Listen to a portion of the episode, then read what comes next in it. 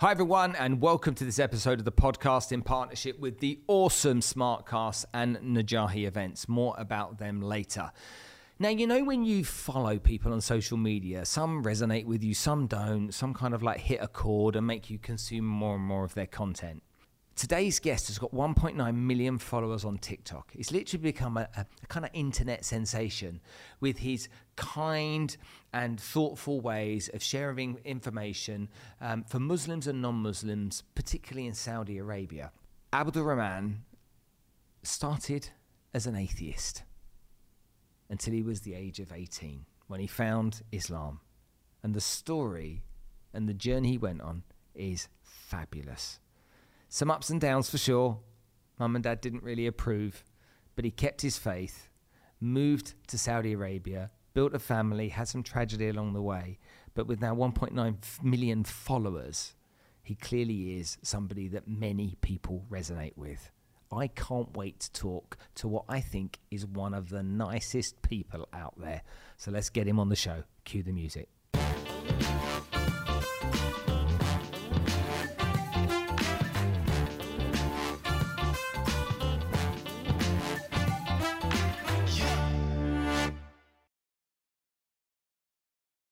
Organizations such as Smartkas, who are solving the problem of food security in the world, have supported this podcast because they believe in the mission that I'm on.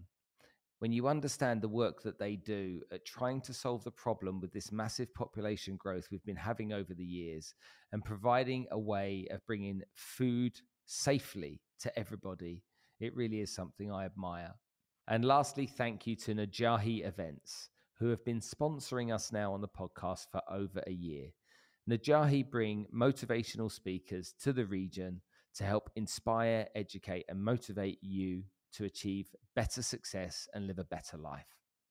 So, Abdurrahman, it's so good to have you on the show. It really is. It feels like I kind of, I kind of knew you for some time. And you know how the algorithms work on social mm-hmm. media? Once you start kind of like engaging with some people's content, then right. all of a sudden it feeds you more and more. and I saw this larger than life guy that just kept, it was almost like bringing joy in the way that you shared content. It was wow. kind of warmth and it was smiling and it was it was talking sometimes about challenging subjects, but with a warm energy to it as well. Mm. So, first of all, thank you so much for that content you make. I really enjoy it. Oh, thank you. Thank you, Spencer. And secondly, how on earth did this all start for you? That's a good question. Well, really happy to be here with you today. And uh, I was telling you before that whenever somebody says that they've been following you for some time, if it was anything but social media, you'd be like, "Wait, what the? what do you mean you've been following me for some time?" It's a bit creepy, but you do get you do you do get used to it. With respect to how the whole social media side of things uh, blew up, it started with a strategy, and that strategy moved quite slowly, and then all of a sudden, everything just just exploded. Um, so back in 2017, I was listening to Gary Vee, and he was talking about building your your, your personal brand, and he was talking about using LinkedIn video, and I thought I'd love to be able to do that, but I I can't make videos. I mean, I wouldn't even know where to start. And I told myself, well, not knowing where to start is not a reason for not starting. You need to you need to figure it out. So I started trying to figure out how to make my first video and um, and did. But I did. It took 100, 150 takes before I was even remotely comfortable with posting anything.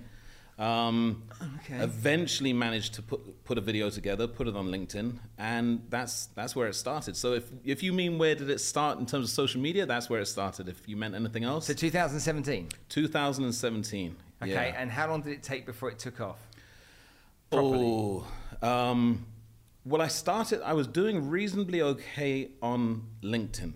Uh-huh. Um, at at first, when I say reasonably okay, I was you know. Uh, getting a getting a few likes, a few comments, and then it would start to to go up, and so I get ten likes, twenty likes, thirty. But it took a good year before before numbers really started going up. And in that year, not only did I learn so much, but I repeatedly upset the members of my family by making content that quite obviously when I look back at it now is really really like bad in terms of my my own you know performance in front of the camera. I posted one of my videos to show people, look, this is how it all started, and I was like a robot. I mean, honest, I was. my first video, I, I just stared at the camera. This is the one that was after like 100, 150 takes. I mean, I remember being in my office and just just recording and recording and recording. And the final version I put out was so it was just horrific. And I, I just I'm looking at the camera like a robot, as if I got a gun to my head, and I just said, "Hello." My name is Abdurrahman. I, actually, I blinked, but in the video, I didn't even blink. That's, that was one of the weird things. So I was just staring. And, my name is Abdurrahman. Let me tell you about my. And it was just, it, it was, it, honestly, it was awful. And, but it was through that that I think I started to realize oh, if you can just make some adjustments, you can make some improvement. And once you start making some improvement, then you start getting results. Yeah. And when I started to get results, then I started to think to myself, all right, let me keep going. And, and I did. I think you telling that story will take everybody back to the first video they ever made. For those right. that do, I'm sure, because it took me straight there. and I, I, remember making my first video. I got uh, I got into gadgets at the time. I'm like, right, I need all the gadgets, yeah? yeah. And so I remember having this thing where where I was told I needed light on my face. Mm. So I got this um, this phone cover with a sucker on the back of it. Yes. So in the office, I could stick it to the window Amazing. in the office, and the light would come through. anyway, I've got my microphone, I've got my camera, phone camera, and I'm ready to go. I've got my T-shirt with my logo on and everything else, and I do my thing. Mm. And I think I've created the world's greatest video. uh, for anybody that will still see it today, wherever it may be, I apologise. it's awful, but I think that we all go through that, don't we? Yeah. You know, that, that kind of like, you know, I'm the, am I the kind of person to make videos? Or probably I shouldn't make videos. Oh, I, it's not really me. You know, hundred percent. I, I, I, don't, 100%. I don't like the sound of my own voice, yeah. and I don't know how I, I don't like how I look, mm. and all mm. that kind of stuff. And there's loads of self doubt, and you know, some people sabotage themselves, but there's definitely a lot of fear. Yeah.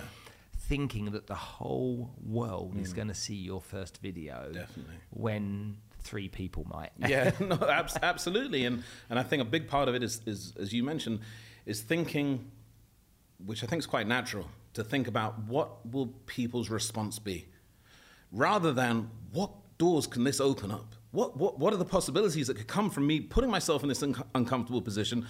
What, what might open up for me? Even though that might be the driving force behind what you're doing, it seems you, you seem to kind of get overwhelmed, or I did at least, with what are people going to think? My colleagues, my family, my old school friends, you know, what's everybody going to think. But for me, there was no there was no other option to do what I was doing. Why? A driving force for me, quite honestly, was on LinkedIn. I'd been on LinkedIn for a few years and wasn't doing much with it. And and I was conscious of the fact that when you look the way that I do, with a big beard on your face, nat- naturally people, you know, infer or people assume that they they know who you are or what type of character you might be. And so, having this beard, I knew that just having a photograph w- wasn't going to cut it. And I went to a website. There's I've forgotten the name of it. There's a website you can go to where you can upload a photo of yourself. Right? And you can get feedback from other people using the website on your photo. For you to ah. get the feedback, you have to give feedback on 10 other people's photos. I'll get the name for you. Wow. So I uploaded my photo, and the kids know this, everybody knows. I uploaded my photo, my profile photo at first, and the comments that came back, and this was the one that I was putting on all of my, you know, CVs and everything for years. the comments that I got back, I mean, they ranged from psycho to, you know, obviously terrorist to lunatic. To, I was like, what? Like me? Like you, you crazy? But wow. then, so that then I was really cognizant of the fact that people won't get to know who I am by looking at a picture of me. Uh-huh.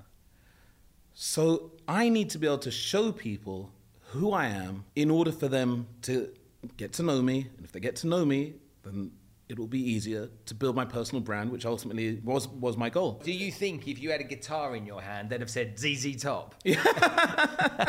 I remember listening to ZZ Top when I was in boarding school. all, all, those memories came came back to me. But but but yes, absolutely. But the fact that my name, I changed my name when I was 18. That's another story. But mm, when sure. my name uh, is Abdurrahman and you look the way that I do, I just felt that it was not in any way that I would change anything. I would never change a single thing about the way that that I am uh, in terms of my, you know, having a beard. I'm very happy with it. I love it. But I have to be aware of the way that people might perceive me if they don't know who I am. So that that's kind of what what kept me kept me pushing. It's interesting you say that. I was talking to an Emirati the other day, Mm. and I'm like, do you guys have a little bit of a laugh at our expense when you're all wearing your kanduras and, and you're sitting there thinking, we don't know whether you're a prince you know, or an office worker? and you sit there as you walk into a room and we're like, oh, could I get in trouble? I said, do you, do you do that? Do you do that on purpose? He went, he said, it's funny you say that. He said, we don't. He said, but I promise you, he said, this outfit's a lot cooler than your outfit. Oh, wow. He, he said, you just need to know that. And uh, and the sandals are much better for your feet in the summer than wearing trainers. fair point. so yeah, Yeah. yeah, a fair point. But we always think about that. Okay. You've, you've been incredibly successful with what you've developed through social media, Mm. TikTok in particular, with Mm-hmm. some 1.9 million followers, which is just an incredible number Mm. in that space of time. But there's, there's, there's a man behind this kind face we see, and there's a story to tell. Mm-hmm. So maybe we can take it back to the early days, and you can tell me where you grew up, what life was like for you as a boy, and Sure. uh, what mum and dad were like, and stuff like that. Sure, sure. So I grew up in London. I was born in Paddington, St Mary's Hospital, and uh, born into a wonderful family, a family that uh, you know I couldn't have had a happier uh, childhood. Um, I very comfortable life. Never didn't want for anything. Anything that I wanted was was was given to me. Very, you know, I had a, had a lovely life. Um, and then my sister was born, and life changed because all of a sudden my parents realized that they they definitely preferred my sister to me um, because I was I was really naughty. By the time I got to six years old, I was I was really a mischievous young young whippersnapper. Yeah, I just I was a terrible little boy. By the time I was I was always trying to get attention.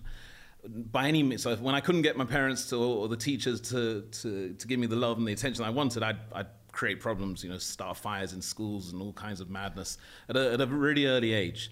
Um, Don't skip over that. Start fires in schools. Could- in the in the toilets of the school, not the whole school, but in the toilets of the school. So yeah, taking matches, get the toilet roll, light it, put it in the in the in the toilet, and then run out, and just anything anything to get attention. Okay. Um, so actually, I was, and I was diagnosed with attention deficit disorder when I was 26, I think it was. My mum finally then took me. To, that's another story. I'll tell you about that another time if you like. But um, around about six years old, I started to to kind of misbehave. So by the time I was nine years old, they sent me off to boarding school, and they sent me off to Dartington Hall School in Devon.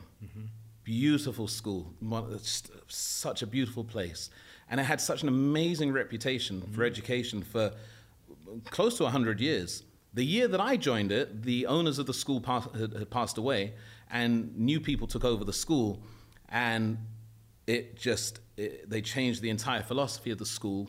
The philosophy was we give children freedom. If we give children freedom, they'll learn to be responsible.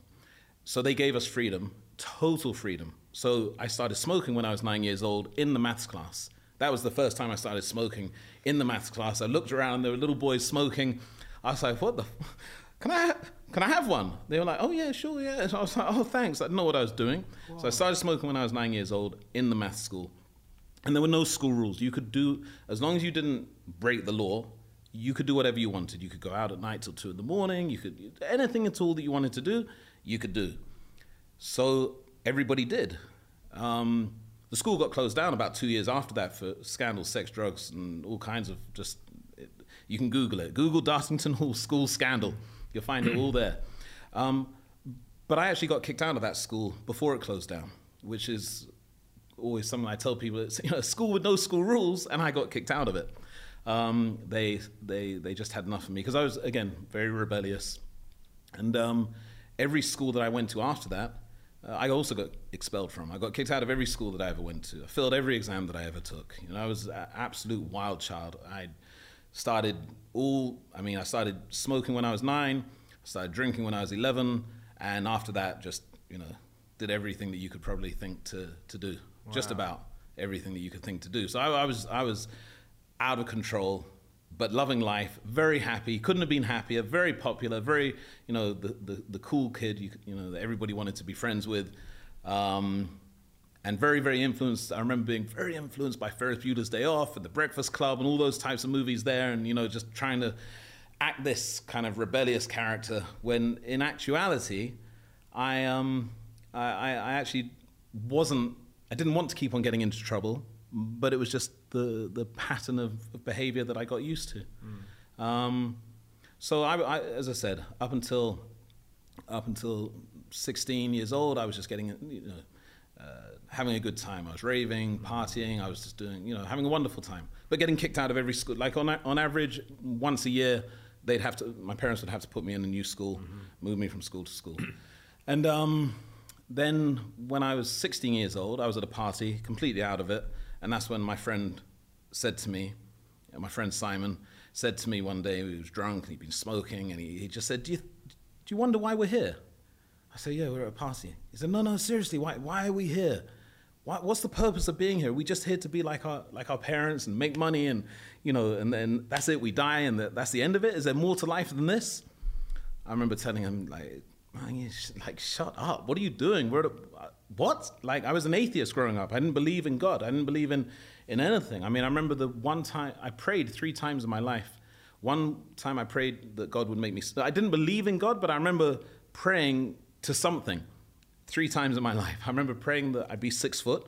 I didn't get that. I remember praying there was a particular young lady that uh, that I wanted to to be with. I, that didn't happen.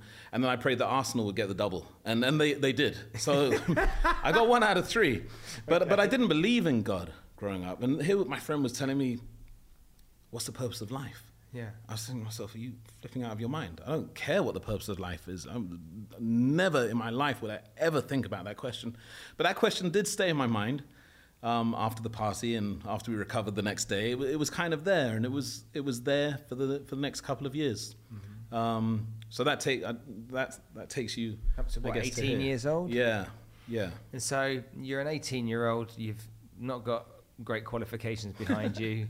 Did you have any crazy career ambitions at that point then? Yeah, I, well, I was always, I mean, okay, yes and no. When I was much younger, I started numerous, numerous businesses. I remember my first, my first, uh, I remember when I was, I think, 11 years old, we, uh, me and my friend Simon, same one, we called up 7 Eleven in Swiss Cottage.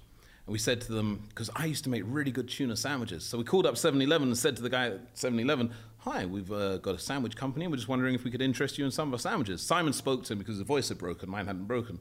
So uh, he told the guy, We've got some tuna sandwiches and different types of sandwiches. Would you be interested? And the guy said, Yeah, bring them. Sure, if you want to pass down, we'll take a look. To us, that was, oh my God, we've got a contract with 7 Eleven. Like, this is, this is it. We, we've done it. We hit the big time. So we made up all these sandwiches. We wrapped them up in cling film. We got my mum's, they had this tray, and we, we walked from St. John's Wood up to Swiss Cottage, and we turned up and we were like, We're here. And he was like, What the what are they? we are like, they're the sandwiches we spoke about on the phone. He was like, where's the packaging? Where's the sell by date? Where's the, what, are you mad? um, yeah, we, we ended up leaving and we gave them some, there was, I remember there was a, a, homeless guy on the street and we just ended up, we went into a, to a building trying to sell them to people in the buildings. They basically told us to get out and then we just gave them to, to a homeless guy. And so I, the, the, I always had that want to do something. Um, but really in the back of my mind, I always believed I was going to take over my father's business. 100%. My, my father's, my father had a, a really successful uh, carpet and fabric business called Afia Carpets that he took over from his father. And I just knew that's what I'm going to do. And no qualifications needed. The seat's mine. I'm going to be running things. I'm going to have, because my, fa- my father did really well for himself. He was always wearing designer clothes, going on holiday all the time. The latest, I mean, just incredible cars. I was like, why? I don't need to worry about anything because I'm taking over dad's job. And um, that didn't happen. That, that, that definitely didn't happen. Mm. Yeah. So tell me what happened. well, w- when I was, when I was 18, um, the question that Simon had asked me at the party, which is what's the purpose of our creation, had, had gone around and around in my head so much that over the course of those two years, from time to time, I would try and find the answer. And I do that by looking into different religions, different faiths, um, uh, trying to find, the, you know, the answer. Um, I didn't find any, any answers until I was 18 and I was on a bus going to, I can't remember where I was going, and there were some ladies on that bus and they were talking about Hyde Park Corner and Speaker's Corner. And there was this place, and you can go to Speaker's Corner, and you can hear everybody talk about their faith and their belief. And it's crazy. I remember she said, this lady on the bus, I heard her say, it's crazy. It's, it's really crazy. And I thought, oh, crazy. I like crazy. So I'll, I'll, I'll go down and have a look. So I went down to Hyde Park and Speaker's Corner. And if anyone's been to Speaker's Corner, as you approach it, it's like going to a football stadium. Just the sound of the, the people talking and, and the, the hustle and the bustle. It's, it's, it's it's unbelievable the you know the the feeling you get when you walk in there. And I was thinking, this is nuts. And everybody here looks nuts to me. You had people standing on soapboxes. It was like something out of Monty Python, you know, Life of Brian or something. Everyone was just trying to, you know, cool people to their way of life. And and I listened to everyone. I was like, no, no thanks, no thanks, no thanks, no thanks. And then I came across one one gentleman. He was from, uh, uh, I think it was from Guyana, possibly, or Trinidad. No, he was from Trinidad. I remember he was from Trinidad, and he was talking about the faith of Islam. And I didn't know much about Islam. I remember seeing, uh, you know, Cat Stevens one time on I forget the show on Channel Four. I can't remember, but he was on he was on a show. Tube maybe Jools Holland or something. Yeah, maybe. Yeah, and he'd been talking about his conversion to Islam, and all I remember thinking is, "You're you, absolutely mental." I remember seeing him, and I, he had his beard as well at that time. I just thought he looked like a mess. He's taken too much, too much stuff over the years, and your brain's gone. Yeah. So I wasn't impressed by anything or anyone that I was listening to. But when I did listen to this person talking, and he was talking about this book, and the book was the Quran, and he was talking about what was in it, and he was sharing some of the verses, something about what he was saying connected with me. Not to the point that I believed him, just to the point that I was ready to, to listen to him. Yeah. And that was on a Sunday, and I stayed there from about one till six in the evening. And, um, and then I went back the next week. I remember I had a Walkman you know, and my cassette in there, and, and I'd record him. And during the week, I'd listen to what he was saying again. And that carried on for about six months. I'd go there most Sundays and listen to this person talking. The more that I listened to him, the more that I was, I was convinced that there was something, there was really something in this book.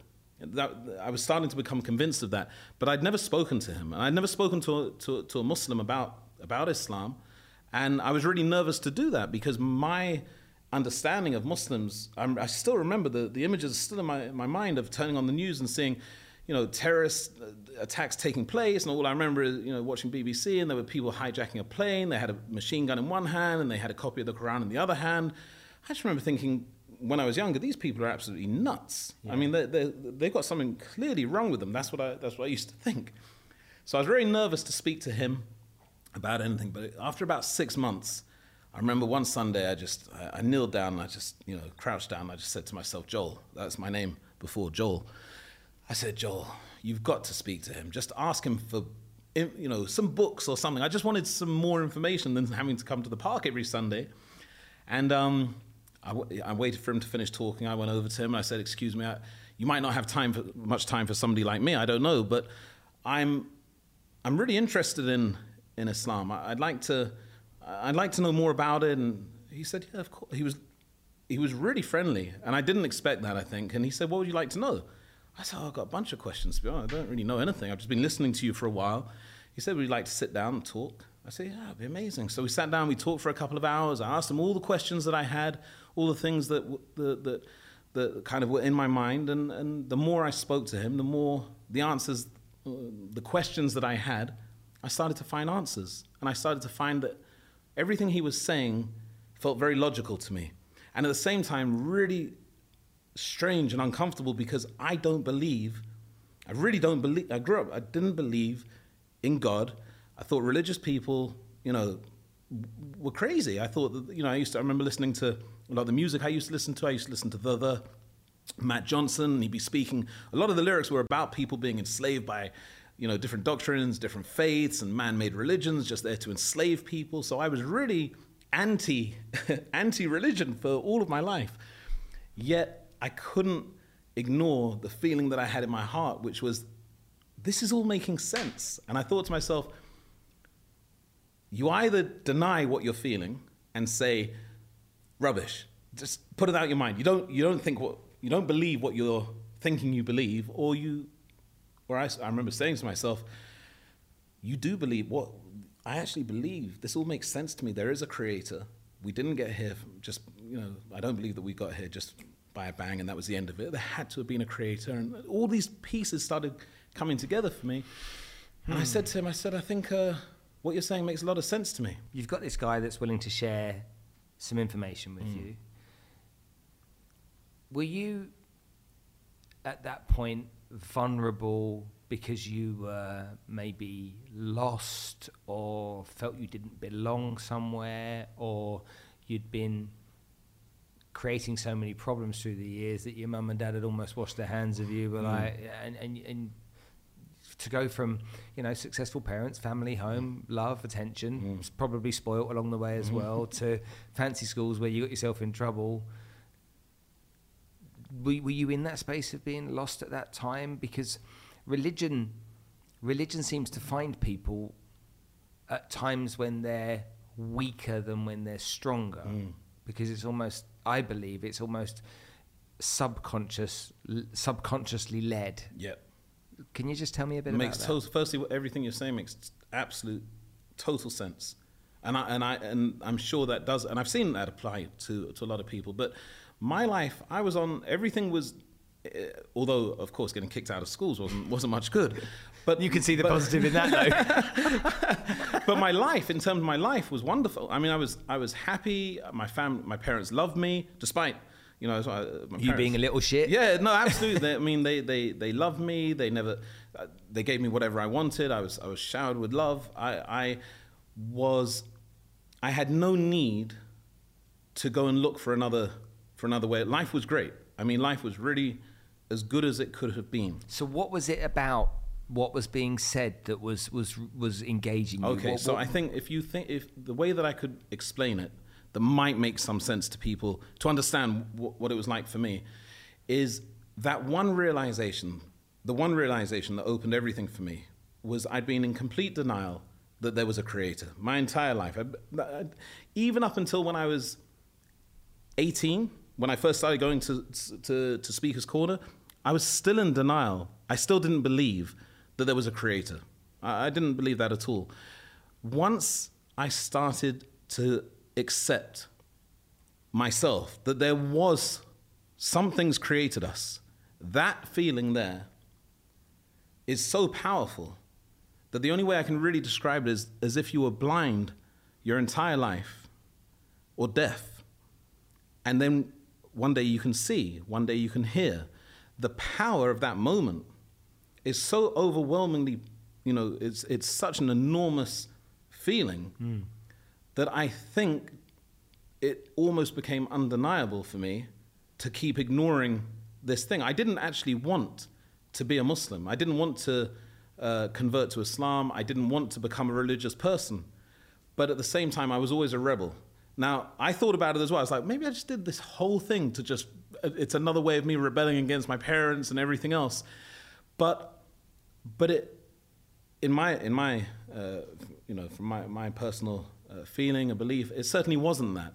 It was, I want to do this. I know it's going to create huge problems in my family. I, I do know it's going to create huge problems in my family, but not the type of problems I'm used to causing. See, the problems I'm used to causing are, oh, I got kicked out of school. Oh, this happened. Oh, that happened. Like, you know, fairly kind of, well, maybe not, but by my standards, by my standards, I wouldn't have fairly- got away with that in my house. fairly tame stuff. Um, okay, so uh, that's really interesting. You say that. So it's like I want to know from the moment that you started to engage with him and talk to him, mm. and he gave you his time, and mm. you started to spend a bit of time pursuing and learning more about it. How long before you decided to convert? What was the time period? Okay, so I went to Hyde Park for about six months. Yeah. I spoke to him on that day, on Sunday afternoon, Yeah. for about two hours. Yeah. At the end of that two hours, he said, Do you believe everything? Do you believe that the, the main, he told me what the tenets of Islam are, the, the basics are, that you believe that there's one God, and that you believe that all of the prophets, Moses and David and Abraham, uh, Jesus, you believe in all of those prophets? I said, Yeah. And the final one being Muhammad. Do you believe that all of these men that were sent are prophets? I said, Yeah, based on everything I've been, you know, the last six months listening to, based on you, you answering my questions, I do believe that. He said, if you believe that, then would you say, would you be prepared to, to, to say that? I said, wait, what do you mean? He said, if, if you believe in your heart now that there's only one God and that all of those prophets that I just mentioned are prophets of God, do you have any problem saying that? I said, well, no, I've always been somebody, I just say whatever I think. That's what probably got, got me into so much trouble over the years. I do just say that. I said, no, I can say that. He said, okay, so I'll say it to you in Arabic. I'm going to tell you what that is in Arabic, right? This is how I'm t- describing to you what happened Yeah, that yeah, day. I understand. So he said to me, I'll describe, uh, so he said to me, I'll tell you how to say that in Arabic. Would you say it? I said, I've got no problem saying it. So I said it. And the words in Arabic you say are Ashadu an la ilaha illallah, which means I bear witness there's, only one God, wa ashadu anna Muhammadan abduhu wa rasulah. And I bear witness that uh, Muhammad is his slave and his messenger. Then he told me what I said in English. He said, My brother, if you believe this in your heart, this is all, you are a Muslim. You became, you are a Muslim. And he, before I even had time to process it, he started embracing me. And then I looked around and there, were, there was a huge crowd, which I hadn't even noticed had been gathering of 40, 50 people. And they were all coming up to embrace me saying, Congratulations, you're a Muslim. I said to him, No, no, wait, wait. I didn't want to become a Muslim. Not today. Like, this is, no. Like, uh, let me be a mini Muslim. I'll be a mini, mini Muslim today and maybe a, be a big Muslim in the future because I'm doing a lot of bad things that I know you shouldn't be doing as a Muslim.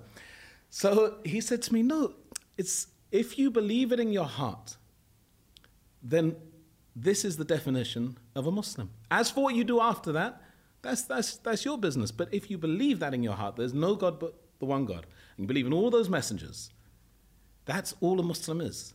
You're a Muslim. And I remember thinking, oh, wait, what? Like, and that's when the guy came along and he said to me, he, he said, oh, you won't be needing these anymore. I remember he grabbed my cigarettes and went to go and rip my cigarettes. I was like, no, I'll definitely be needing those. What are you talking about?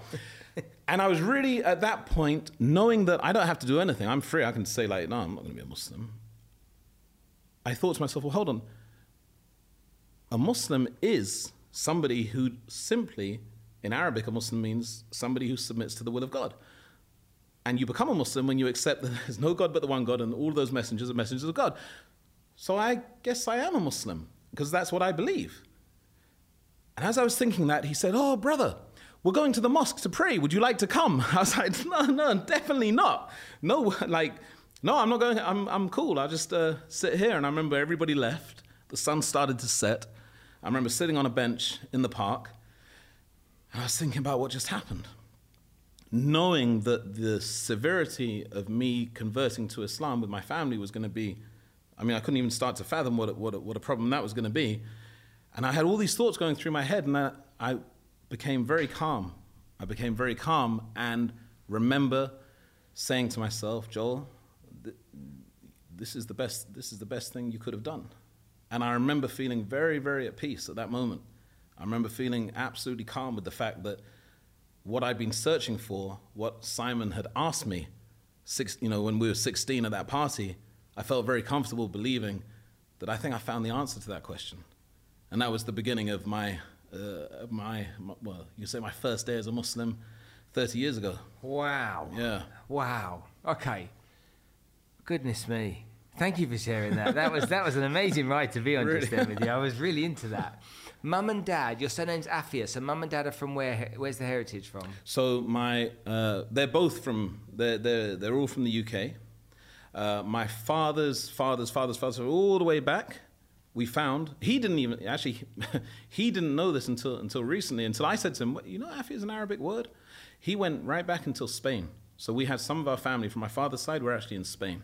And were your your parents religious? Not at all. No. Mum not religious no, no. No, not at all. Nothing. So nothing. So no religion in the family ever. No, no Sunday school experiences. no, kind of no. Okay. I mean, there was some. There was some stuff early on, but I actually got kicked out of every of, of uh, every Sunday school they ever put me in. Where did you Where did you grow up? St John's Wood? Or? Yeah, St John's Wood. See, so just for the people that don't understand where yeah. it is, because there'll be people out there sure. watching this right now. St John's Wood's one of the poshest parts of London. Yeah. Um, Swiss Cottage St John's Wood. That's mm. a, a, very you know respectable part of North London. Mm. So. Um, so living comfortably in a in an expensive part of London, people need to get some some perspective on that. Yeah. Um, so you now become a Muslim. Mm. You're sat there and you're thinking, "Oh my goodness me." Yeah. Tell me what happened. I, w- I want to know about your first going to pray for the first time, mm. and I also want to know about you sharing this with your parents. so, what happened first? So, well, the what happened first was going to pray for the first time. Okay, so there's there's there's a guy that has me in stitches. Mm. Okay, called Foozy Chu. Yes, and I love him, and I love the way he he, he pokes fun at right. his religion in a, a, nice you know fun way. Right. And so I've been to to Abu Dhabi to the mm. Great Grand Mosque in Abu Dhabi, mm. and but I've never been to prayers. Yes. Okay. I've obviously seen prayers and Ramadan and uh, Eid. I, I Mm. bring food and stuff, but I've never been in for prayers. The first time you went in for Mm. prayers. What was it like? Did you not know what on earth you should be doing and not Yeah. doing? Were you confused, or was it was it a different experience to what I what I'm imagining it might be? Um, yeah, a bit of a bit of everything. Hold on, I need to add something to this. Oh, I went to a Catholic church in New York once. Okay. Okay, I was on my honeymoon Oh, wow. back in 1996. We're in New York, and, and I, I went, Oh, that's a really nice church. Let's go and have a look. And we went in, and as we went in and sat down, service began five minutes later. now, I wasn't a religious person, and I'm like, Oh, they've shut the doors. We're in here now. And I said to my wife at the time, Don't worry about it. It'll be, it'll be enjoyable. This, you know, there'll be some singing going on, Mm. and it'll be nice. And it's obviously, you know, but the Catholics, they turn around and they shake each other's hands halfway through the different Right. pr- prayers and verses they're doing, and they say, Praise be to brother. I didn't know any of that. So I'm sat there, and all of a sudden, these people start turning around, and you have to repeat it to each other. And I didn't know what I was doing, and I was like, How do we get out of here? So that's probably one of the one of the, the Yeah. stories or experiences I had that would make me feel that that might have been quite an intimidating experience for you Yeah. at first. So please tell yeah, me. Yeah, it was. So um, the first time I went to the mosque was a few days after the Hyde Park experience. I went to Regent, Regent's Park Mosque, and uh, it's a very, very large mosque uh, in, in obviously in Re- Regent's Park. And I felt very, very nervous walking in there. Very nervous because again, okay, I, I had said that I'm a Muslim, but everything that I knew about Islam was really associated, or Muslims was associated with terrorism. I mean, Everything I'd seen on the news, you know. So I was very, you know, really, really nervous, scared, quite honestly. You know, walking in the first time because there's also when you walk into the mosque, Regent's Park Mosque, when you go through the initial gate. You got about a five minute walk before you actually get into the mosque. So the whole time my heart's pounding. I don't know what to do. I don't know what to say. Am I, you know, it's, it, I literally have no idea what the etiquette is at all. I have no idea how to act, what to do. And what made it even more, more um, I won't use the word terrorizing for me, but if I was very, very nervous, is it was my first time interacting with Arabs. And as soon as I walked in, all I could hear was people fighting and shouting. And I was thinking, oh my God, like it's about to break out in here. This is this is really what's going on? Like everybody was shouting, and, and it- I realized that actually, you know, looking back, of course, nobody was fighting. Nobody. They, it was just the way that they speak with each other, right? So you know, of course, you know, being in the region for so long and being traveled around the world, that they're very expressive people. I mean, the same way that you know, Italians are very expressive, but the Arabs, when they speak and like, you don't know what they're saying. All you can just hear is, and it's just loud and. I didn't understand that at first, and, and, and I remember they were, I saw people sharing food with each other, and, and and and some people sitting down reading, and it was just the feeling of I just felt I shouldn't be here, and I felt like walking out. I remember I felt like walking out because nobody, my my mom, my dad, my friends, nobody knew that I was doing this. I mean, and it everybody would be shocked if they thought that like Joel's gone to what? He's in a mosque? Like no, it could never happen. So I walked in, and then I just stood there and just tried to look, uh, you know, tried not to make eye contact with anyone. And all of a sudden, the uh, call to prayer was made. And when I heard the call to prayer, it shook. I mean, I, it shook me. It gave me a, just. I'd never heard anything like that in my life. I had never heard the call to prayer. I didn't know what the call to prayer was. And all of a sudden, there was this just unbelievable sound made by the human voice and it was echoing everywhere and i was i was i was just thinking i mean i was scared you know it made me feel i felt like what the yeah i don't really know how to Uh-huh. how to explain it but i was just thinking I'm thinking about as you saying that. I'm thinking about my youngest. And my youngest, the first time she heard the call to prayer, oh. she was terrified. Oh. wow Whereas, whereas my my eldest Yeah. thought they were just really bad singers, but my youngest was terrified, and she's like, "What's going on?" And so I took her down to the mosque at the end of the oh, street wow. to show her, "Look, it's coming from mm. these speakers here." Yeah. Okay, and they're, uh, what the man is doing is he's asking everyone to come to church. Yes, yes. And she's like, "Oh, okay, now I understand. It's she was okay." Yeah, But at yeah. first, I think for some people that haven't heard it, like your experience, it gave me it's I quite mean, intimidating. yeah it was very intimidating. and in regent's park mosque the, the people that do it they're usually egyptians and it's like an art form for them so the way that i'd never heard the human voice projected like that before i mean you know th- there was something that i'd never heard before and i just walked into the, where the people were praying i sat down waited for about 15 minutes and then people stood up and it was time to pray And somebody came, I remember somebody came up to me and he said, Are you new? And it must have been so obvious. Like, of course I'm new. I don't know what I'm. He said, Just follow what everyone does. And I remember everyone just stood up and I just saw them move their hands and they were standing there and I was just doing the same thing. But of course, not knowing, I, I was looking around and, you know, doing all, doing all that kind of stuff, which nobody does. When they pray, they, they just look straight forward. But I was looking around, you know, just I was just trying to take it all in. And then they went down into the bowing position. I was like, oh, what's going on here? And uh, I was like, all right. So I went, I went and I bowed, but I was looking left and right. And I didn't know, I had no idea what I was doing. I didn't know why I was doing it. I, I just was doing it. Then I went into the um, uh, prostration position where we put our face on the, on the floor and we, you know, face first on the carpet. And at that point, I thought to myself, yeah, this is this is quite serious what I'm doing here. It, it, dawned on me that I don't know what it was about being in that really, in that particular position that you're just literally, you're giving everything up. You know, you're just saying, I'm, you know, I just felt very very um, humbled by by doing that. You know, my face on the floor. I don't put my face on the floor in my life. I've you know, lived a good life my entire life. I've, you know, designer clothes. I mean, if it wasn't Armani, I wasn't wearing it at that time. And, you know, everything that I did was so luxurious my entire life. And my face was on the floor. Like, that feeling of my face being on the floor, again, that, that, at that point, I remember being overwhelmed. And uh, at that point, I remember I had some tears in my eyes because I was thinking, this is, this is, this is, um, this is very different to the way that I've lived my life, and it feels very, very good. So that moment, in that particular moment, mm. you became humble, humble, yeah. humbled by it. Yeah, absolutely. Up until that moment, you're like, well, I don't know what's going on there. I know I'm in the right place, but I don't know what, what I'm yeah, supposed to do. But uh, then that, that, moment, it, it something that just moment dawned I realized on I didn't need to know. I didn't need, in my mind. I don't need to know. I didn't. I remember thinking I don't need to know anything right now, except I, I, I really believe that there's a God that can hear me when I'm praying.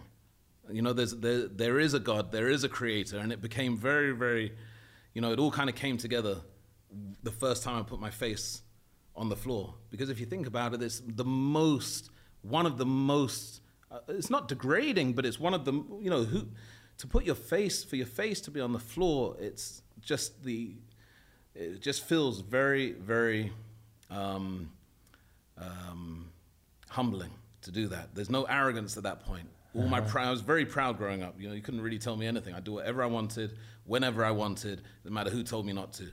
But yet, that all kind of faded away. And wow. I think that's when I started to, yeah, that was the changing of so who I was. You then, you, you, you, you leave prayers. Mm. You now know that there's some real meaning for you here. Mm. But you've got to find a way to share this information with one or two people that might need to know. t- t- tell me about how you approached it. Well, I didn't do anything. I avoided it as long as I could For could. how long? For about si- uh, almost six months. And were you praying five times a day, or were you? No, I, w- I was. I was. For the most part, I was praying five times a day, but I was praying sometimes in my in my bedroom. Yeah, so, okay. And again, I wouldn't know. I didn't know the words to say, so I'd I'd, I'd write it down in transliteration form you know, kind of, you know, yeah. I'd get somebody to tell me, okay, how do you, wh- what are you meant to be saying? And I'd write it down in English and I'd stick it on my bedroom door and then I'd, I'd do my hands like that and try and read what I'd written. And, you know, I tried my best, but I was, I was praying, I was certainly making the effort, but it was, so, it was something I wasn't used to. So for example, I'd wake up, uh, my average morning, I wake up, smoke a cigarette, smoke some weed, go out the house. That would be my normal start to the day after becoming a, before before I became a Muslim, after I became a Muslim, things basically stayed the same for the first month or two. But I would complete. I'd wake up and I'd forget that I was meant to pray because uh, you know it wouldn't even cross my mind that oh I'm meant to pray this morning. So it took a it took a while to kind of get into the, the habit of yeah, yeah building yeah. new habits. So I kept it quiet for for for a few months, and then I remember I was reading a book. Did your did your friendship network in that six mm. months change at all? It's not that I was I, I wasn't I didn't make Muslim friends. Um, I still felt really because there weren't many people like me in the mosque at Yeah. that time. I mean, I was really there. were- Maybe there was one or two others that you'd see from time to time, but for the most part, people from Pakistan or from you know uh, different Arabic countries, Yeah, and yeah. they, they weren't. They were they were quite insular. They they they didn't really look at me. They probably thought, what, what are you even doing here? I mean, there, were- there was a lot of suspicion as well. You know, from from certain communities that hmm. who is this guy? You know, all of a sudden he's a you know claims that he's a Muslim. Is he is he really? You know, there was a lot of that kind of stuff. So it wasn't. I didn't feel very comfortable being there a lot of the time. But I remember reading a book, and in that book it described the Prophet, and it mentioned in there that the Prophet had said to the men to grow their beards. So I was like, oh, yeah, all right. Because me, if I, always when I was young, if I'm going to do something, I do it. Like, I don't half step with anything. Set fire to a school. You go. Set fire to it. So I mean, by I'm all that happened more than once, by the way. One, time we demolished. There were two school, two school buildings, uh, King Alfred School in Hampstead, and one of the schools was due to be demolished. So we got drunk, we destroyed it, graffiti everywhere, and my name was all over the place. Like Joel was here, and you know all that kind of stuff. And then found out it was the wrong building. We we demolished. We we yeah vandalized the wrong one. and um, I remember my mum came to pick me up that day, and we went home on the bus. She was fuming. She was so upset with me, obviously, rightly so. And then to make it even worse, there was a lady on the bus as as we got off. She said to my mum, she said, "Oh, he's a lovely boy, your grandson." And she was like, "Grandson, how old do you think I look?" And that, that that just made my punishment ten times worse when I got home. So, so yeah, so I was like, "All right, I'm gonna start growing a beard. I'm gonna do it." So you know, that was another like, like what, what am I doing here? So I'd leave it for a couple of days, and then it started to show more and more. Now, in those six months, my as you asked me about my friends, it's not that I was making new friends. It was just that I didn't, I wasn't, I didn't want to go to nightclubs anymore. I didn't want to go to raves. I was, you know, that that's, I didn't, I just didn't want to do that stuff. I didn't want to go around people and, you know, smoke weed and do all that stuff. I was trying to avoid avoid those things. So my friends got sick of me. I didn't tell them why I wasn't going out, but I just make excuses. And I'm just, just going to stay in. Or I say to them, like, how about we just stay in for the evening and just just chill you know, relax. And they, you know, they're like, what are you talking about? I'm not doing that. You're mad. And uh, so naturally, I think they, they kind of just, we, we, we grew apart a bit, you know? Um, so when I started to grow my beard, I was like, all right. During that time, my mum, especially my mum, had really started to worry about me. Like, what's going on? And I remember her saying to me, something's, she was saying to me, something's going on with you. The, like, the girls are not calling anymore. That's the first thing. She, uh, 100, she was like, something, something's, you know, I remember she had the talk and she said, listen, if you're gay, it's okay. You know, you can talk to me. I was like, wait, what? Like, and she, it, where'd you, why? Why are you saying? She said, because there's no girls calling the house anymore. You know, I, regularly, most of my, fr- a lot of my friends were girls and girlfriends, and they, they'd be calling on a regular, like, it was just what I, when I was popular. So she was saying, there's something going on. You're not seeing the girls anymore. They're not calling the house anymore. I'm worried about you. And it was funny because she was worried about me then, but she was when I was she should have been worried about me with all the crazy stuff I was doing before. But um, when I started to grow my beard, I said, now I'm going to have to tell them because they're going to start questioning. Well, you got how come you're not shaving anymore? And so I plucked up some courage, and um, they were they were watching. I can't remember what they were watching that night. And I said, Mum, Dad, said, you, you got a minute? And they said, Yeah, yeah. What? I said, Can I talk to you? I've got some, I've got something to tell you. And they said, Yeah, yeah, no problem. I said, All right, Mum, Dad, I've become a Muslim.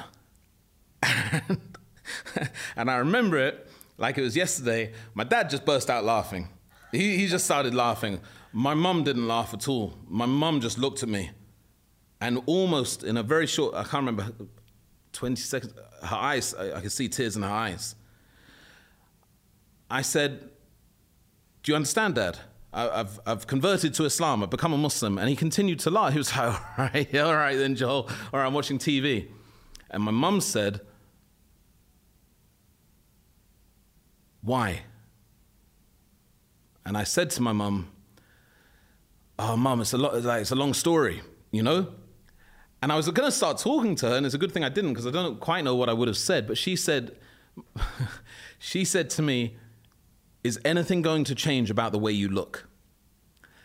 Because my mum, and I love my mum, my mum wa- has always prided, you know, she's she's so she's so um, uh, careful about her appearance. Like she, she, just always wore the most beautiful designer clothes. She was she until today so elegant, so fashionable. She knows everything about fashion. She's just a fashion powerhouse, and and, and appearance to her was was everything. So she wanted to know: Are you gonna look strange now? Is, are you gonna look different? That was the most. That was really the most important thing to her. Is she gonna be embarrassed by me? So I said, um well, not really, mum, but I said there's a hat that I have to wear. I thought you had to wear a hat, right? As a, like these little hats, you might have seen them. Yeah, yeah. And I really liked them when I was, you know, before I was a Muslim, I used to listen to a lot of hip hop and, you know, rap, and people would wear those hats. It was quite fashionable. So I said, there's a hat that I'm going to have to wear. Yeah. And I thought that you had to wear it.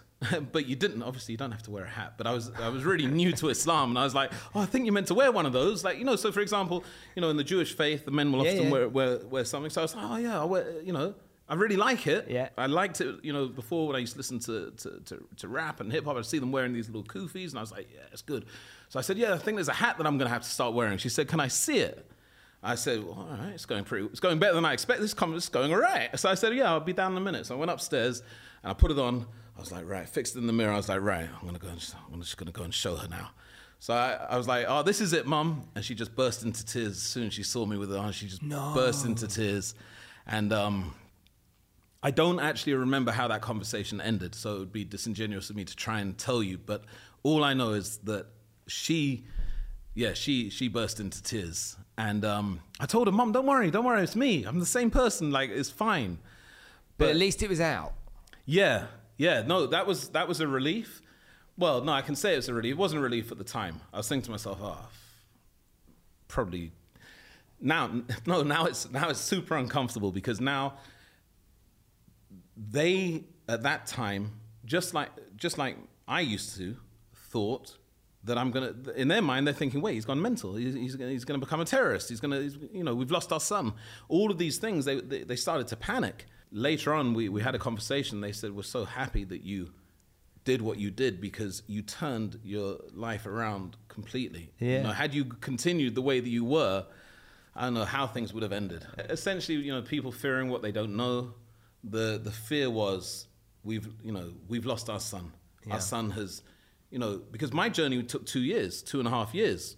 For them, it happened over a TV. You know, they're having dinner and watching TV, and mm. all of a sudden you know, the oldest son has just told them everything you knew about Joel in their mind. Everything you know about Joel, forget it. Joel no longer exists. In their mind, that's what they're thinking. They're not thinking to themselves, oh, yeah, oh, you become a Muslim, have you? Oh, all right, let's uh, talk about that. No, no, it was, there was just complete. So, so let's go forward a little bit here and understand a bit more because you've now told them it's out of the bag. So you carry on going and, and you go to prayers and you you know you're engaging in this new way of mm. life um, that's fulfilling in so many ways that you mm. hadn't experienced beforehand and gave you a, a, renewed way of looking at the world. Mm. How old were you when you told your mum and dad? I must have been about 18 and I don't know, just 18 and a half. Okay. Yeah, almost so 19. 18 and a half. Mm. And let's go forward because I want to know the bit between you 18 and a half and now getting married. Okay. How old were you when you got married? 19. yeah. Sorry. like if one of my kids came to me, I'd be like, that's not happening. So 18 and a half, you yeah. told your mum and dad, and in, in, in, within a year, mm. you're married. Yeah, a lot, lot happened in that year. Yeah, so what yeah. happened? Yeah. so after a few months of them knowing that I had become a Muslim, um, we started to, to, to fall out. They were very worried about me, very disappointed with me, and I was becoming more enthusiastic about my, about my, my faith and this new way of life. Like, wow, this is such a beautiful life that, that I've now discovered, whilst at the same time, to them, it's the most, uh, you know, terrible thing that could have happened. And I would get up early in the morning. This is one example. I would get up early in the morning to pray the morning prayers, which were around 3.30. Mm-hmm. Whenever I'd wake up, I'd, I'd, I'd, pray so quietly, but no matter how quietly I prayed, my father would always, my dad would always get disturbed. I remember I'd be praying, my head would be on the, on the floor, and he'd open the door, And it would, I remember it hitting my head, you know, numerous times. He'd be like, "What are you doing? It's madness!" And he'd become, he'd really get upset. And but this would happen so often to the point that, I mean, when before we pray, we have to we have to make ablution. Yeah. So uh, I used to go to the bathroom to do that, but it got to the point that I wouldn't do that before sleeping. I just put a bowl of water in my room, and I, would use this little bit of water to to wash before praying. Even when I did that, one way or another, he'd he'd he'd become more and more upset, more and more angry with this new way of life that I'd taken. And I think a lot of it was just, unfortunately, at that time, a lack of communication between us and also just fear. Mm-hmm. Fear of what I, in their mind, fear of what I was becoming. And an inability to do anything about it. Whereas all the other times there'd been an element of control. Oh, he got kicked out of school, put him in another school, we'll do this, we'll do that. Mm. But I was always their boy. I was always Joel. I was always, mm. you know, still the, the, the son that they always wanted in, in, many ways, maybe not all the ways. But um, this time there was, there was a realization that, wait, he's not, he's not messing about. I mean, he's really, he seems deadly serious. So one night we went out for, we used to go to a lovely Italian restaurant every Friday night called uh, La Casalinga in St. John's Wood. Lovely restaurant. It used to be Paul McCartney's favorite restaurant. It was a really lovely, small Italian restaurant, Casalinga. And we went there one night, and at the end of the meal, my dad said to me, All right, Joel, so um, this whole Islam thing, we get it. It's fine. You want to be a Muslim. But you can't be a Muslim and stay in my house. And then he said, Well, you can be a Muslim, but you can't pray in my house. So you need to choose. And I remember I just finished, you know, your lasagna or whatever. Yeah, no, yeah, that's right. The lemon sorbet came because I always used to get the lemon sorbet. I remember it yeah. vividly. And lemon sorbet came, and I remember th- I was, what?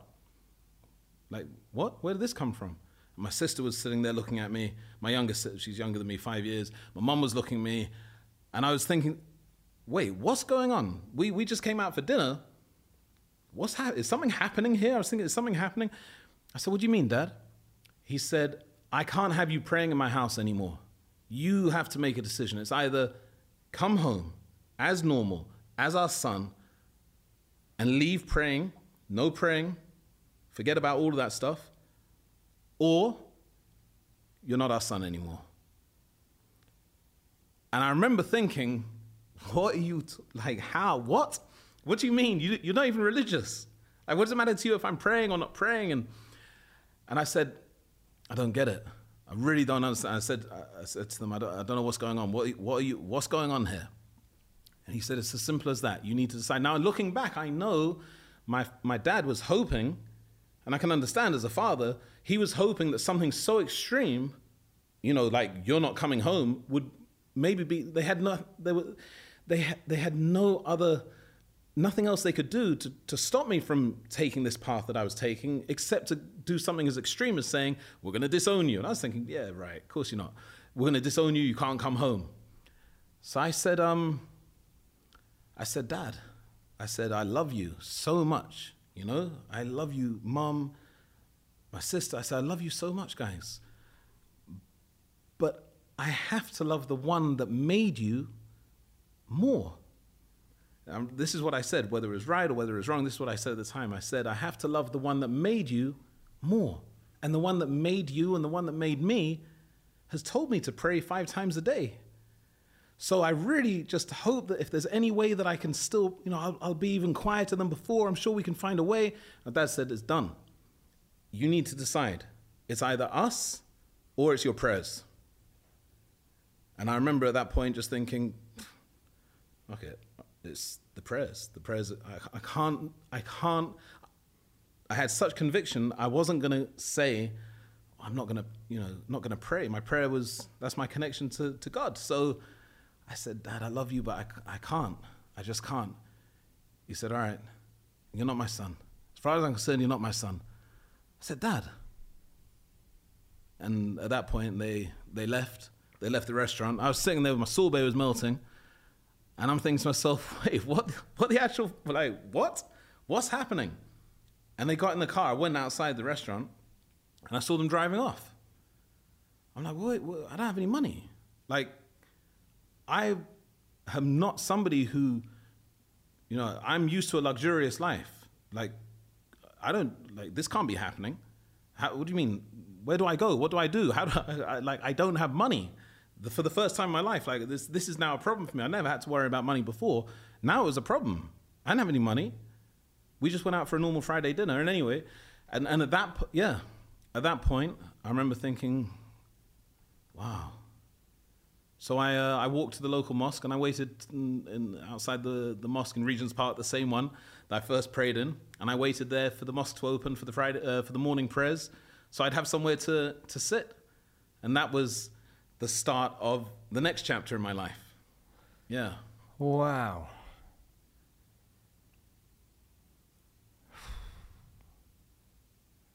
That's just. It's like it's your mum and dad. It's like if you can count on anyone, it's your mum and dad, isn't it? Yeah, You but I think that I can understand. I hundred percent understand. You Yeah, know, the world today. The world today but is very on a minute. different. If we if we go back to when that time was, was that around the, the time that the Lockerbie bombings was happening? yeah, so that was uh, stuff? so that was 1990. This was 1992. I think it was around 1992, 93. A bunch of stuff was happening. There was everywhere you looked, there was there were horrific things happening in the name of Islam. I understand exactly. Looking back now, and now that I have such a wonderful relationship with both my parents, and having talked to them so much, I understand exactly why they did what they did, and, and they they they didn't know what else to do. To them at that time, it was the, my mum told me if you were uh, a a junkie, if you were uh, you know a criminal, if you were a drug dealer, if you were any of those things, it would be better to me than you telling me that you became we a can Muslim. try and fix you because Right, we can get you treatment. right, we can right. Get you this. Yeah, yeah, I Yeah. get it. I get it.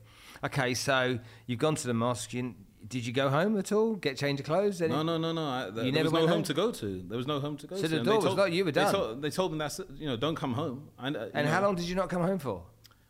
Um, pr- at least six months. At least six months. So where'd you get money from?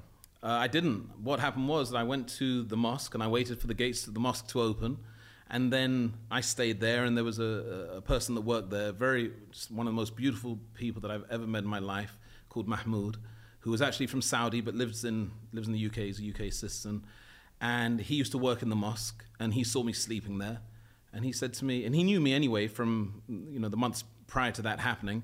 And he asked me what had happened. I told him. And he said, "Well, stay, stay here as long as as long as you need." And he he would bring me breakfast. Um, I always remember he'd bring me the most beautiful uh, challah bread from Panzer supermarket, and uh, Laughing Cow cheese, and uh, you know we'd have breakfast together. And he said, "Don't worry, I'll you know try and help you." Or try. And then he told me that there was a job, and the thought of a job, by the way, was like, "What?" That was that was big enough. So I don't a job. I don't work. I don't, never had to work. I never had to thought about. To th- I never had to think about getting a job. And so anyway, he said to me, um, "There's a mosque, a new mosque that's opening, very small one. They need somebody to open it in the morning for the morning prayers and close it in the evening after the evening prayers. And in return for that, there's no money. They can't pay you. It's a really small place, but they can give you a room, and there'll be food there. There's a small kitchen, and there's there's there's books, and you can you know there's hot water, and you can live there. Uh, you know, as long as you want to to to to open the door and close the door each day. So I That did. became your home. I I had nothing else. So I did that, um, which again was a very kind of humbling uh, experience for me because it was a, you know, I had a tiny little room uh, with, a, with, a, with a small bed, which to a lot of people, of course, sounds like, what an idiot. I mean, like, what, what do you mean you had a tiny little room? But compared to how I had lived my entire life, this was this was something complete. Like I'd never done anything like this before. This is and no money. I didn't have any money still. From time to time, Mahmoud would give me, you know, what he say, five pounds, ten pounds. And I, I called my called my dad a number of times, wouldn't pick up. Called my mum, she wouldn't pick up. And then one day, when I was in the mosque, I was told about a young lady who, like me, had converted to Islam. Her family also uh, were not happy with what she had done and effectively disowned her. And not entirely, but at that, well, at that particular time, very similar to mine. They basically didn't want anything to do with her. And she wanted to get married to somebody. She, she, you know, because in Islam, we don't have boyfriends and girlfriends, so you get married. So she was looking for somebody. Would I be interested in meeting her? I met her two times, I think maybe three times. I was 19 and said, Yeah, I'd love to marry you. Do you want to get married? And so we spoke about getting married. And at that point, I called my mom and I said to her, Mum, she picked up. I said, Mom, I know we haven't spoken. Please, can we just, I need, I need to see you. Can you speak to dad as well? She said, Your dad's not going to speak to you. Um, your dad's not going to speak to you but I do want to see you. I'm interested in seeing you. and as soon as she said that, I said, Mum, I'm going to get married. And she was like, what the fuck? like, just, just can't you give us a break? Like, you know, this, what? Yeah. I said, uh, sorry, I said, I'm thinking to get married, Mum, and, you know, I'd love you to come to the wedding, and I, you know, really want things to be how they were, and blah, blah, blah. And eventually then she spoke to my dad, and then they agreed to see me. And that was the beginning of starting to rebuild. To rebuild, yeah. So who was this chick then? Who was this? who was this lady that came into your life? Uh, she, she, without a doubt, is the best thing that ever happened to me in my life. You know, she is everything. So everything that I am today, it sounds a bit corny, but it's you know it's the absolute truth. Everything that I have done, continue to do, would have been. I don't know how I could have even thought about doing it without without her by my side. How, what's her name? Uh, I can share her name with you, but she she's very very private, you know. But I'll tell you, her name is Khadija. Okay. Yeah. Khadija. But she she she's very she's very private. So for example, I've got 1.9 million followers on TikTok. She'll never be in one of my videos. She tells me she's not interested in any of it. She's really she's very private. She doesn't go on social media. Uh-huh. But she is an apps. She's a yeah. She's an how long have you been How long have you been married? Thirty years. Married for 30, 30 years, years. From that two meetings. Yeah, we met twice in St John's Wood. We met twice, maybe three times, and each time was very, very. It was just a short meeting, but there was just something that just clicked, and you know, and uh, I remember the funny, one of the funny things is I didn't have a job, right? She had her own flat. She was, you know, she she's a chartered accountant. She, you know, okay. she's um she was doing really well for herself, and uh, she was, you know, a you, little, you loser. Few, yeah, a few years older than me, but um she she had some money. You know, I mean, you know, she was doing okay. Me, on the other hand, bum. so I remember when we when we when we did get married, and uh, I went after the after getting married, went to to her her flat. I remember I turned up and I just had a toothbrush and uh, and a prayer mat. And I'm thinking, looking back now, I'm like, why did you marry me? Like, what? I had nothing, like no job, no prospects, just why would you do it? You know, it didn't make any sense to me. But she is, yeah. Apart from my children, the biggest blessing in my life is my wife. Yeah. So, 30 years of marriage. Yeah. How many kids? Five kids. Two yeah. of them are here with us right now. Yes, they are. Yeah, two of them are here. Very right charming now. young men. Oh, they are. They are indeed. That's why. That's why they help run the family business with me because. Uh, yeah. And again, family is something that is so. I th- I'm very, very grateful that I just have such a close relationship with with all of my children. About the kids, you've got five kids. Yeah. Okay. There was a sad story with one of them. So what happened? So my uh, my first child was born in 1994. That's Abdullah, my eldest, and um, we then, at a certain point, when when Abdullah was born, and then the next one came along, life in London was was not a happy life for me. I had managed to, you know, fortunately, thanks to my wife, get my get my head together. I mean, remember, I was that I was a crazy, mm. wild child, just partying, raving, no sense of responsibility, and now I was married, but I was I hadn't grown up in my mind. I was still only 19 years old, and she helped to kind of get my head straight and start thinking about a career. And I started working. I did jobs. I, I worked at Brixton Market selling perfumes. I worked in supermarkets stacking shelves. Like I did whatever I could do to get 60 pounds at the end of the week to be able to, you know, put, put food on the table. But whilst I couldn't have been happier with being married and having children, life was really difficult. I, I had a, there were a lot of uh, violent confrontations in London. A lot of people, you know, I remember walking with my wife. My wife covers and veils, and you know, people coming up and, and, and trying to rip her hijab off, and you know, real. There was, you know, you talk about Islamophobia now, but back then it was the, you know, 1990s, it was terrible. And we didn't have CCTV, so you couldn't refer to the cameras. Or, so there were some terrible things happening. It was a very uh, aggressive place. People would, you know, they weren't used to seeing. I guess somebody that looked like me, so not an Arab, not a Pakistani, no, an English guy, but he's got a beard and he's walking with a with somebody clearly as a Muslim woman. So people would, you know, wind down their windows, tell me, yeah, "Go back to your country," mm-hmm. and all types of all kinds of conclusions. Yeah, it was it was, it was a, it was a really horrible time. I remember being in Ladbroke Grove, and I looked out, and the the skies were grey, and I said to my wife, "Why don't we just go and check out some another part of the world?" You know, why don't we just go and check out another part of the world, see if there's somewhere happier for us to live? And um, I had I had a friend that was living in Morocco at that time, so we went to go and visit Morocco. And then after you know visiting Morocco, uh, I moved from Morocco to uh, accepted the job in Saudi and moved to Saudi. That's another that's another story. But to answer your question, um, at that point when we were all in Saudi, I'd had four uh, four children, and then we had our fifth child. And our fifth child was born with a very rare genetic condition called trisomy 9p. It's very, very rare. And it, it affects every, every part of a child's growth and development. So it affects the brain, the kidneys, the lungs. Effectively, you need 24 hour medical care in order just to, um, in order to get from the beginning of the day to the end of the day.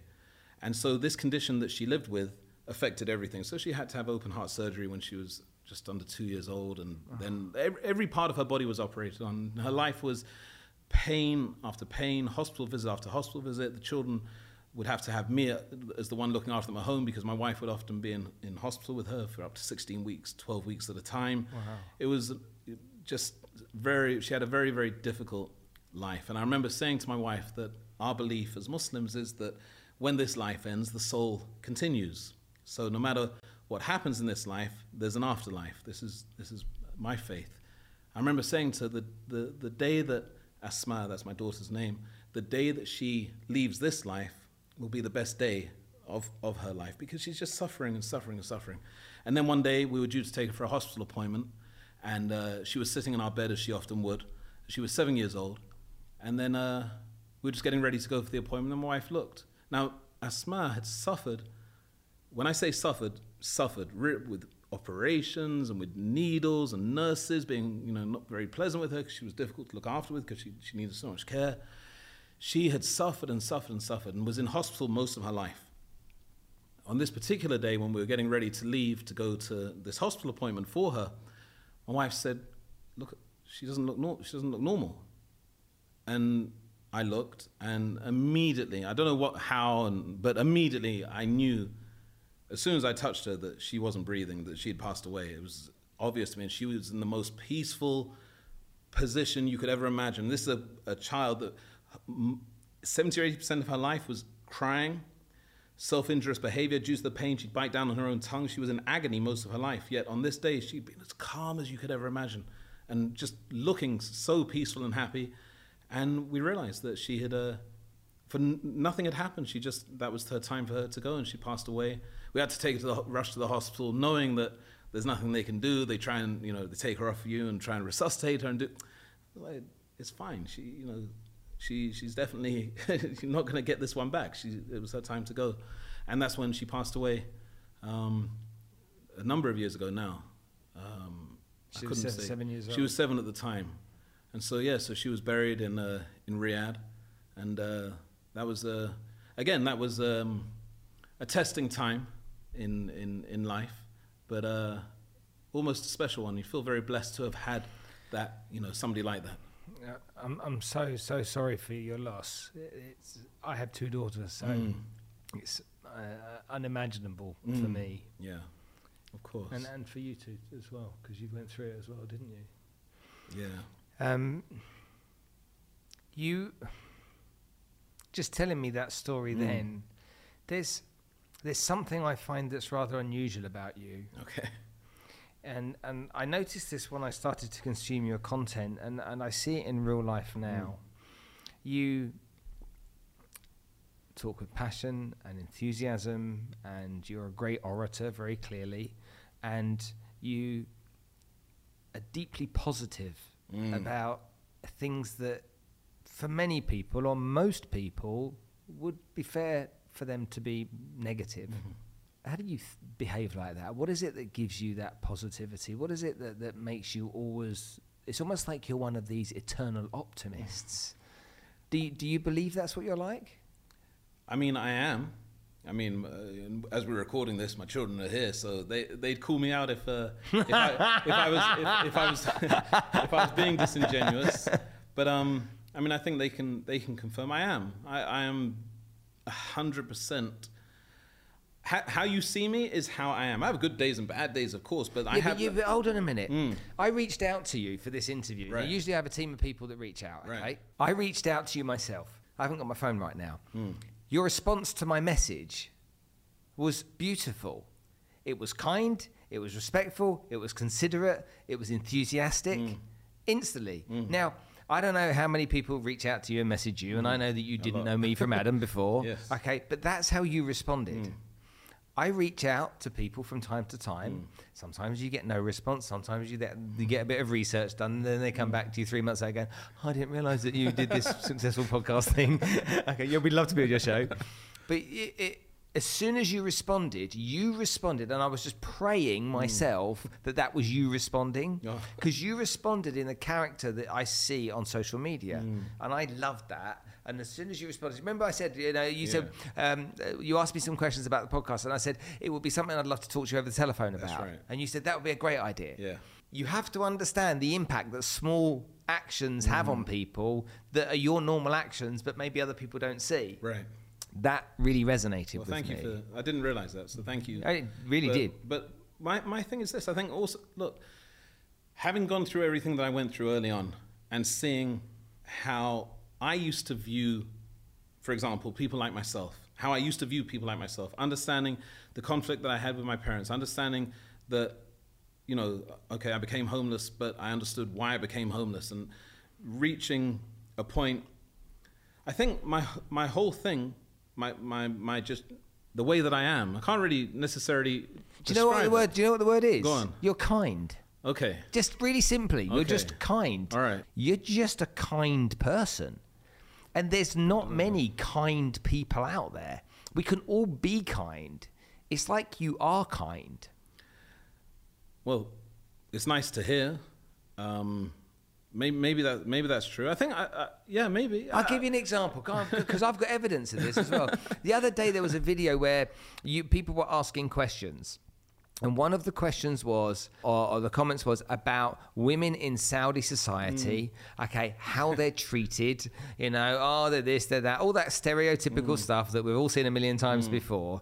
And you said, ladies, please do me a favor. In the comments, can you answer this? And just from your own perspective, whether you're Saudi, whether you're Arab, whether you're expat, living in anywhere in Saudi Arabia, just please comment and tell people what your experience is like. Yeah.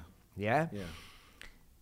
It's so easy to react to mm. people that can be negative and, Yeah. and not negative. It's easy to react to people that could be spiteful. Yeah, absolutely. Yeah, it's Yeah. it's not negativity because you can be almost philosophical about negativity mm. because you can place it. Yes. But spiteful creates reaction, mm.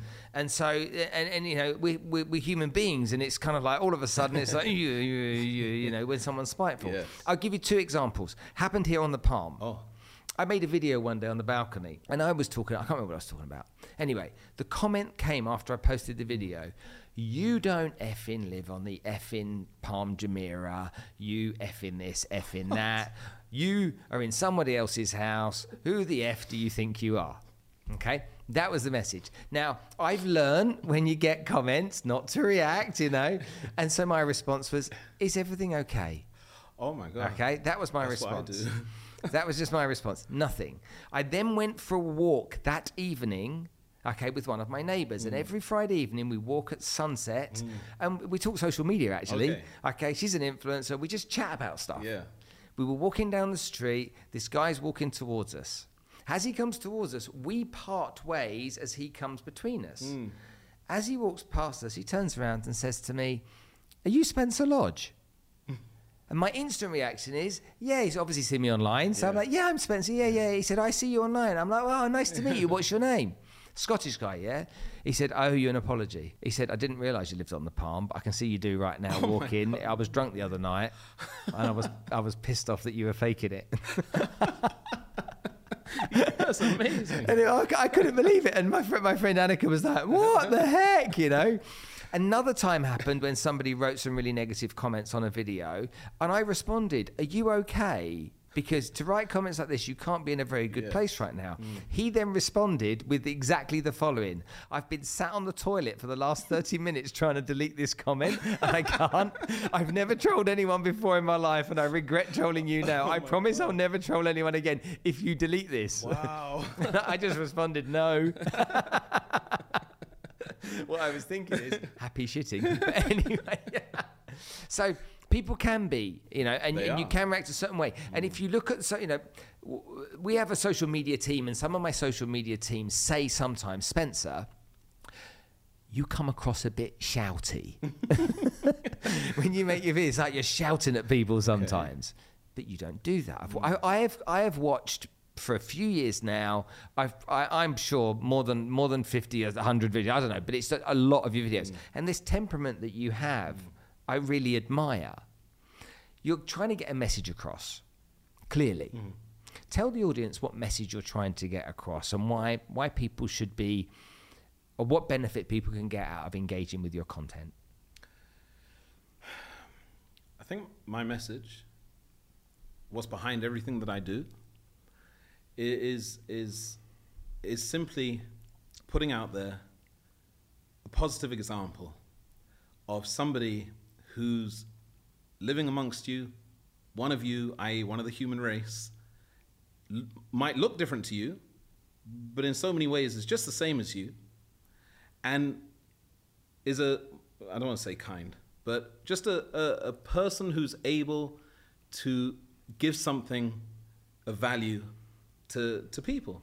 And that's all I try and do with anything that I put out. So for example, when I when I was younger, up until my mid twenties, I was very hot headed. I mean I, I would I would flip like that and you know, with my, my, my ADD, I would I, I, I, I just say whatever I wanted. I would get in confrontations all the time, and I, you know, wouldn't hesitate to say the wrong thing or you know, behave in an inappropriate manner. Looking back on it now, in terms of you know, communication. Um, when I when I when I changed the way that I behaved, I realized that everybody that might behave in a particular way can change. And knowing that people can change is just such a such a such a massive thing. So for example what you said about people sending those comments to you i get that all the time. I get dms nonstop. But some of them are so abusive incredibly abusive. I get some really terrible things said to me in, in dms i can't remember People call me the N word. People just call me all kinds of crazy things. They don't even make any sense. I, I often say to them, that they know my, my, my go to saying is, Are you feeling all right? That's what I say, Are you feeling okay? But from time to time, when people say really terrible things, I engage with them. They don't expect me to reply, and I'll send them a message. I'll say, Look, I'm really, I don't know you, but you seem to be really angry about, about me, or, and, I, and I don't know why that is. And I start to have a, a, you know, communication with Dialogue, them. And you, unbelievable. I've shown you, you've seen the messages. People just do a U-turn. They, they, they're like, oh my god, wait, I didn't, I didn't think that you were going to respond. I was just in a really bad place, and when I saw your face, I just, I said what I said, and you know, I, I just feel that when you engage with my content, when you consume my content, you're just going to see one thing. I hope that you see a genuine person that's putting out some genuine positivity and showing that it sounds really corny, I know, but I don't want to say we can all live together as one, but there's absolute truth to that. You know, I, I come from a mixed family. Uh, you know, I, I get on with everybody. It doesn't matter what your faith is. Doesn't matter where you're from. We can find some common ground, and, and we can we can get on. And if you if people can do that, then um, obviously the world becomes a little bit of a better place if everyone's you know doing their doing their bit.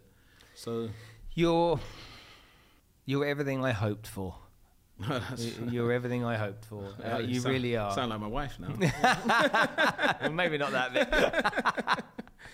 it's. It, it- I could sit and spend the, the rest of the afternoon talking to you, but I'm very conscious of everyone's time. So for now, and maybe we'll reconvene and do this again. But for now, Abdurahman, thank you so much for your time. oh, thank you. It's been a pleasure pleasure being with you today, Spencer. Thank you.